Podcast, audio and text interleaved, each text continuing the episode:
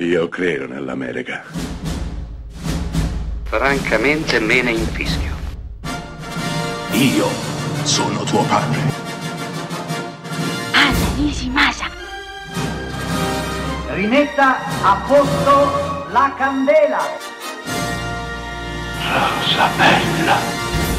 Nel 1966 Mario Monicelli dà la sua versione di un film fantasy, diciamo così. Il fantasy, come sapete, ha diverse sfaccettature. Sì, certo, ci sono i maghi, ci sono i mostri, ci sono i draghi, ma c'è anche il Medioevo, ci sono anche le avventure dei cavalieri e Mario Monicelli nel 66 dà vita all'Armata Brancaleone, film mitologico che racconta il Medioevo come non l'avevamo mai visto sullo schermo. Il tutto attraverso lo sguardo disincantato e sulfureo del regista toscano che mette insieme un gruppo di disperati, capitanati ovviamente da Brancaleone da Norcia, interpretato da uno spettacolare Vittorio Gasman, disperati dicevo, determinati a reclamare ciò che spetta loro. Infatti i nostri hanno derubato un cavaliere in fin di vita e si stanno recando nelle terre di Oro Castro dove potranno prenderne possesso come legittimi proprietari grazie a una pergamena. Brancaleone da Norcia li guiderà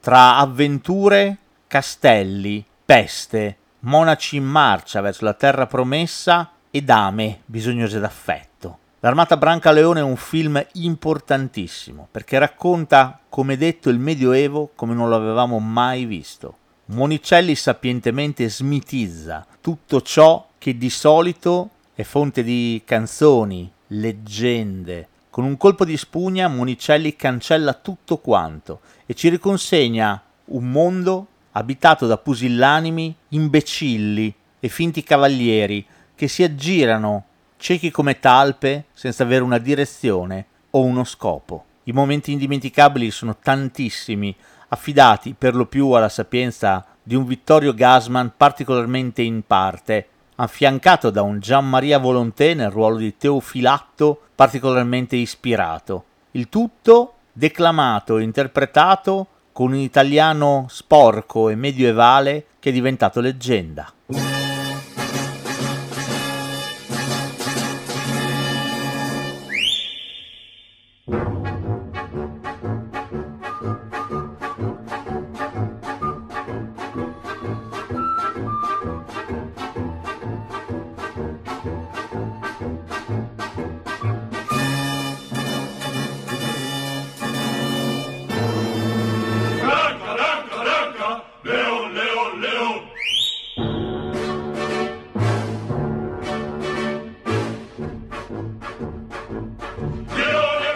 Giù marciando c'è l'armata bengalare